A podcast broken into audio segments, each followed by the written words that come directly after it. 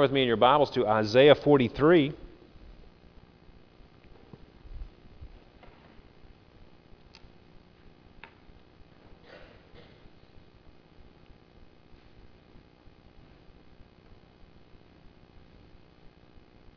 We're spending a few weeks here in Isaiah 43. We've taken a break from our study of Acts, uh, which seems like we've had a, had a long break, but summer has flown by, and Biloxi schools actually start this week. So uh, back to the old grind again. Uh, I'm sorry to say that to our students. Uh, too bad for you. We've been there and done that. But the study of God's Word goes on, and uh, we're going to spend a few more weeks probably in Isaiah 43 until we return to our study of Acts. But just such a rich passage. I was thinking as I was uh, reflecting on, once again, this, this wonderful passage of the, uh, the California gold rush. And uh, when a miner would strike it rich, you know, he would hit the mother lode uh, and, you know, maybe go into a to a mine and there's there's gold all in the walls and just that I could imagine the uh, the joy that the old miner would be dancing around. This passage is kind of like that. It's a gold mine of, of God's love and mercy. And so we're going to mine it a little bit more today uh, as we uh, spend some time here in Isaiah 43. We're only going to read the first four verses today. And we're going to focus in on one more aspect of, of what God has promised us here. But now, thus says the Lord, He who created you, O Jacob, He who formed you, O Israel, fear not, for I have redeemed you. I have called you by name, you are mine. When you pass through the waters, I will be with you, and through the rivers, they shall not overwhelm you. When you walk through fire, you shall not be burned, and the flame shall not consume you. For I am the Lord your God, the Holy One of Israel, your Savior. I give Egypt as your ransom Cush and Seba in exchange for you. Because you are precious in my eyes and honored, and I love you, I give men in return for you, peoples in exchange for your life.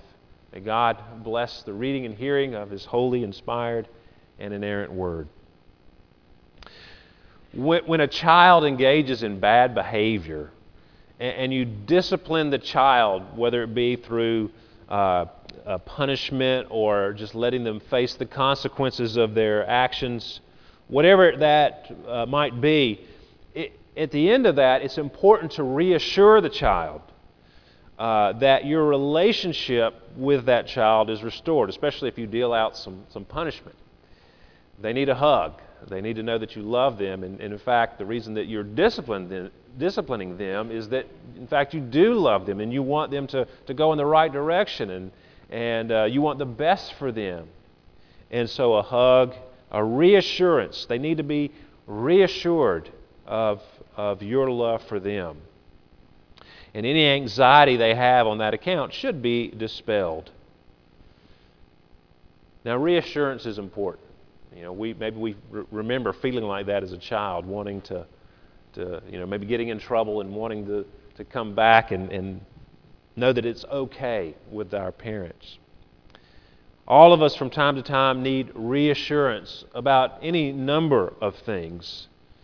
Um, this weekend we went to Birmingham for a family wedding, and, and Sarah is a, a much, much better navigator than I am. I, I have no sense of direction.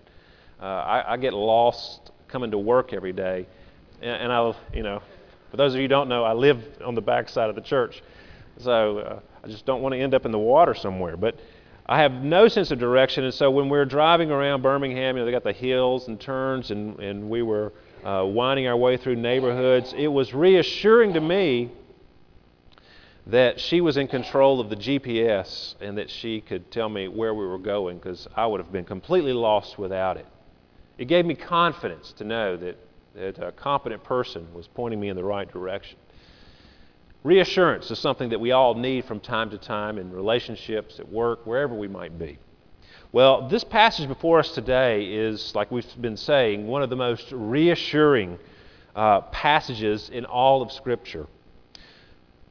When, uh, when we were with family this weekend, my father in law asked me what I would be preaching on today, and I told him Isaiah 43, and he said, Oh, that's one of my favorites. And then he proceeded to make sure I knew that on his deathbed, he wanted me to be reading Isaiah 43 to him. He, he was so reassured by that. I felt a little uncomfortable about having that conversation, uh, but uh, he understood, and, and I understand as well. It is a very comforting and reassuring passage. You'll notice that in verse 1 and verse 5, God tells his people to fear not. Now, Isaiah's audience, the people who had been reading this, had reason to fear that God had abandoned them, that He had rejected them because of their sin, particularly idolatry, which is spiritual adultery. You know, they ran after other gods. And when you run after other gods, you have reason to think that the God you're supposed to be following might just say, well, take off and don't come back. And so they had reason to, to fear and to think, will, will God restore us? Will He welcome us back? Will He forgive us? Well, Isaiah 43 is God's emphatic yes to that question. Now, there are times when you and I may doubt God's love and care for us. Most notably, when we have difficult times times of trial, tribulation, illness, whatever it might be. Times they're discussed here that we've read about. Now, in response, God gives us this gold mine of reassurance. And we're working through these reassurances. Last week we talked about the redemption provided by God that's mentioned there in verse 1. And, and this week we want to look at just one idea this idea of substitution. Substitution. God ransoms his people with a substitute, he says here, especially in verses 3 and 4. Uh, God says in, in verse 1 and 2, uh, I have not abandoned you in the midst of your trials. When you pass through the waters, when you, when you face the fire, uh, I am with you. I, I have not abandoned you. And he goes on and he gives the reason for that in verse 3. Let's pick it up again. For I am the Lord your God. I have not abandoned you, for I am the Lord your God, the Holy One of Israel, your Savior. I give Egypt as your ransom, Cush and Seba in exchange for you. And you think, what, what in the world does that have to do with us living today in 2015, giving Cush and Seba? Now, Cush and Seba, Cush is Ethiopia, what would was be, be considered as Ethiopia then. It was a little north of where it is today. But of course, we know where Egypt is, and, and it's just nations that are south uh, uh of, of Egypt, Cush and Seba. Uh, really a poetic way to say the nations, or in, in, fact the whole world, but specifically Egypt is one that we're concerned about here. Of course, ransom is the, the price to be paid for release. Um, you know, the kidnappers. I was, I was looking up, and my internet stopped working. Uh, I was looking up the most famous 20th century kidnapping. Uh, anybody remember what that was? It was the Charles Lindbergh baby he was kidnapped. Now, if you're if you're not an old person, uh, see the people who nodded are sorry now, because uh, young people you know, probably don't even know who Charles Lindbergh was, let alone his baby. Uh, but it was a great kidnapping case, and and of course in a kidnapping, you know you, they want a million dollars ransom. You pay the ransom so you can get the loved one back. Well, Egypt and the nations, it's t- told here, they are a, a ransom for Israel. They are the payment or the sacrifice so Israel can be released from slavery. This is a reference back to the Exodus, when God rescued his people from bondage from slavery there in Egypt. God had set his love on Israel, the people of God, and he rescued them. They had fallen into bondage, into slavery and mistreatment there in Egypt. God saw their suffering, and because they were His people, He did something about it. And, in, and when He pulled them out and rescued them from Egypt, the judgment fell upon Egypt. Now, the New Testament tells us that, well, we can, we can draw some parallels from this this passage for us because of what the New Testament tells us. Because we might read the words here Jacob, Israel, uh, Egypt. These are all things that happened thousands of years ago. What do they have to do with us? Well, when it says Israel or Jacob, it's talking about God's people. And the New Testament tells us that we have been grafted into Israel. We're part of the people of God as well by faith in Christ. Paul tells us that God has broken down the dividing wall between Jew and Gentile, and He's turned the two men into one. He says that in Ephesians. Christians are a part of Israel, the people of God. And so Isaiah 43 applies to all who put their trust in God's provision of salvation through Christ. So these, these wonderful words of reassurance and comfort are not just for people who had lived so long ago, who had, who had went through the exile and, and were wondering if God liked them. It's for us today who blow it, who fall into sin and wonder, will God restore me? Will He welcome me back in? Will He once again embrace me? The emphatic answer of Isaiah 43 is yes. Yes, He will. He will because He has provided a substitute for us. He tells us in verse 4 Because you are precious in my eyes and honored, and I love you, I give men in return for you, peoples in exchange for your life. Now let's look at those words, he says. The reason that he's going to provide this substitute, that he's going to ransom them, is because they are precious in my eyes. God likes to talk of his people uh, in, in the Old Testament as a treasured possession. It's a beautiful word. It's, it's something that he values highly. It's like a, like a, a rare jewel. That's, that's what this word, uh, the context this word would be, in, in which this word would be used, that uh, it's highly valuable. So God looks at his people as precious, something that he highly values. And he says, You're honored. And the word honor there is the same word uh, for glory. And the word glory is the same word for weight. So if something is weighty, it has value. Uh, you know, we have paper money. I've said this to you before. We have paper money, so a dollar bill and a ten dollar bill weigh the same, as far as I know. I mean, maybe the ink makes it, uh, you know, a little different. I don't know. But in those days, of course, you, you bought things with silver or gold, and so you weighed it out. So the, the heavier, uh, the more expensive something was, the heavier would be the bag of gold that you had to pro- provide. So when it talks about something being glor- uh, uh, glorious, it means it's weighty, it has value, it's important. So what this is saying is that God looks at his people and he says, You're precious. I value you highly, and, and you're very important to me. Sometimes we may not feel like we're very important to the Lord, especially when we sin and we, we feel like the little child. You know, I've disappointed my mom and my dad, and I just want to run away. And of course, that's the feeling Adam and Eve had in the Garden of Eden. They were ashamed, and they ran away. They hid themselves from the Lord. But God went looking for them. He searched them out because He loves them. They're precious to Him, and He values them highly. And the same is true for all of His people in all time. God has placed upon His people an esteem He does not show to other peoples. And here we are, back to Israel and Egypt. He valued Israel and He rescued them out. Egypt paid the price. Love involves choice and exclusion. We don't like to think about that often, but it does. And we can understand it maybe uh, if we put it into a human context.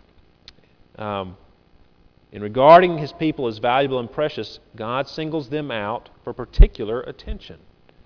We say, well, maybe that's not fair. But you go read Romans 9 about that. But think about this uh, marriage. We attended a wedding in Birmingham, like I said before. And, uh, you know, at a marriage, uh, a groom is uh, saying to the bride, I'm choosing you out of all the other women in the world. When I married my wife, Sarah, I singled her out particularly. And I have now have a relationship with her that I have with no one else. When I chose her, I eliminated, I eliminated all other women from the opportunity to have the fullness of my affection and love. Now, all the other women in the world might be really thankful for that. But with God, it's a different story, okay? To have God's love and favor is what we all desire. And when He singles us out because He loves us and He treasures us and values us, that is, that is a great reassurance. To be reassured of His love.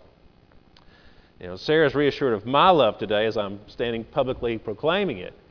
And that doesn't mean anything to any of you. Uh, you think, oh, that's sweet. But when God reassures us of His love for His people, of course, that includes all who have, who have called upon Christ.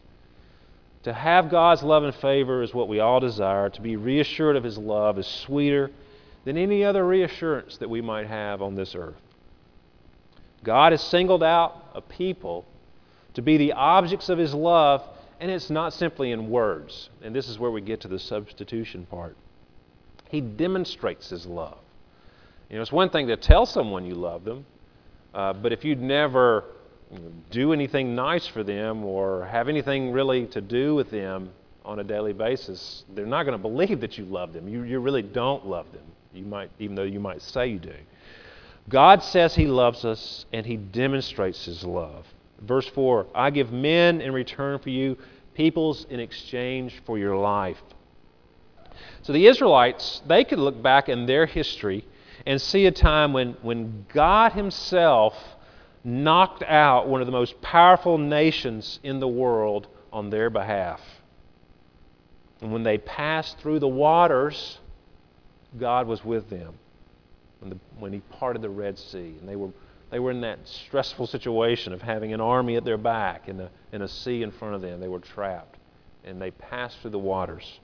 God rescued them, and then God brought judgment upon Egypt. Matthew Henry says it like this, the old Puritan commentator on this passage. He says, Egypt shall be sacrificed rather than Israel shall continue in slavery when the time has come for their release. And this was reckoned a great thing. And now, now let's bring this to home to us today. Uh, if it's a great thing, if they can celebrate here that, that God has has rescued his people that he loves and sacrificed Egypt, Cush, Seba, and whoever else he might have sacrificed for their behalf. How much greater is it? What greater reason do we have to admire God's love for us in that he gave his son to be that ransom for us? What, uh, Matthew Henry says, what are Cush and Seba, all their lives and all their treasures compared with the blood of Christ. They pale in comparison to the Son of God. Now, when we talk about a substitute, that Christ is our substitute, He came in our place, He was sacrificed and paid the penalty for our sins so that we wouldn't have to pay that penalty. He fulfilled all righteousness for us because we can't fulfill all righteousness because we're sinners. When we talk about a substitute, that's what we mean, that Christ is our substitute. Sometimes when we think of the word substitute, it conjures up images of a teacher, substitute teachers. And substitute teachers, you know, let's be honest. Some of you are some of you are substitutes. I don't want to insult substitute teachers, but honestly, substitutes are not the real thing. And and we all remember when we had a substitute teacher, it was kind of a day of rejoicing, especially for all the naughty kids in class because you could get away with a little bit more, and you, you probably didn't have to do as much work, and you might be able, able to teach this, talk the teacher out of doing anything at all of value. Maybe they're just glorified babysitters. So we might have those kind of images when we, when we think of the word substitute, but we should not have that kind of thought about Christ being our substitute. He's greater than, than the thing that He's substituting for. He's greater than us, He's perfect and he's the Son of God. He's divine. Uh, and he willingly took on flesh and died in our place to show, well, A, to pay for our sins, but to show God's love. He was, he's the demonstration of God's love. He came and did something about our sin problem. 1 John 4 says, In this is love, not that we have loved God, but that He loved us and sent His Son to be the propitiation for our sins. Propitiation means a sacrifice to atone for our sins, A sacrifice to pay the penalty for our sins. He, He paid the price for us, He ransomed us so that we could be brought back into His family, embraced by the Lord. Therefore, we have nothing to fear, as this passage encourages us. If we are the Lord's, we have nothing to fear. We should be reassured by these wonderful words. And to echo, to echo Isaiah 43 by reading Romans 8. What then shall we say to these things? If God is for us, who can be against us? He who did not spare his own son, but gave him up for us all. See again, that substitute. He gave him up for us. He who did not spare his own son, but gave him up for us all, how will he not also with him graciously give us all things? And the greatest thing that he gives us is his love. And that's what's being described here. Is this, a reassure, is this reassuring to you today? Uh, do you find this comforting? Or do you live in fear? Uh, do you have anxiety? Are you, are you wondering if you indeed uh, have God's favor? Let me encourage you that you can have this kind of relationship with the Lord. It's available. The Bible tells us many, many places, but I'll just quote one. Anyone who calls upon the name of the Lord will be saved. All it requires is for you to call upon the Lord. He will cleanse you from your sin, He will welcome you into His family. So there's no need to live in fear, there's no need to have anxiety. But you have a, a loving Heavenly Father. Yes, you may have to walk through the, the, the fire, you may have to ford some rivers in your life. But what does He say? He will be with you because He loves you and cares for you and values you if you're His child, if you're His people. The table we come to today is, a reass- is reassurance for us again. And let's prepare our hearts uh, now in just the next few moments as I pray for us, as our uh, elders and such get to their places and our musicians move. We'll pray and prepare our hearts to come to the Lord's table. Father, we thank you for the reassurance that you give us in your word. And now we thank you for the reassurance that we look forward to in the table. Pray, Lord, that you would give us discernment and understanding. Uh, we pray, Lord, that you would uh, make it a means of grace for us, a way for us to grow in grace and, and, and to experience your great love and to be reminded of it and to have it signified and sealed to us. We pray this in Jesus' name. Amen.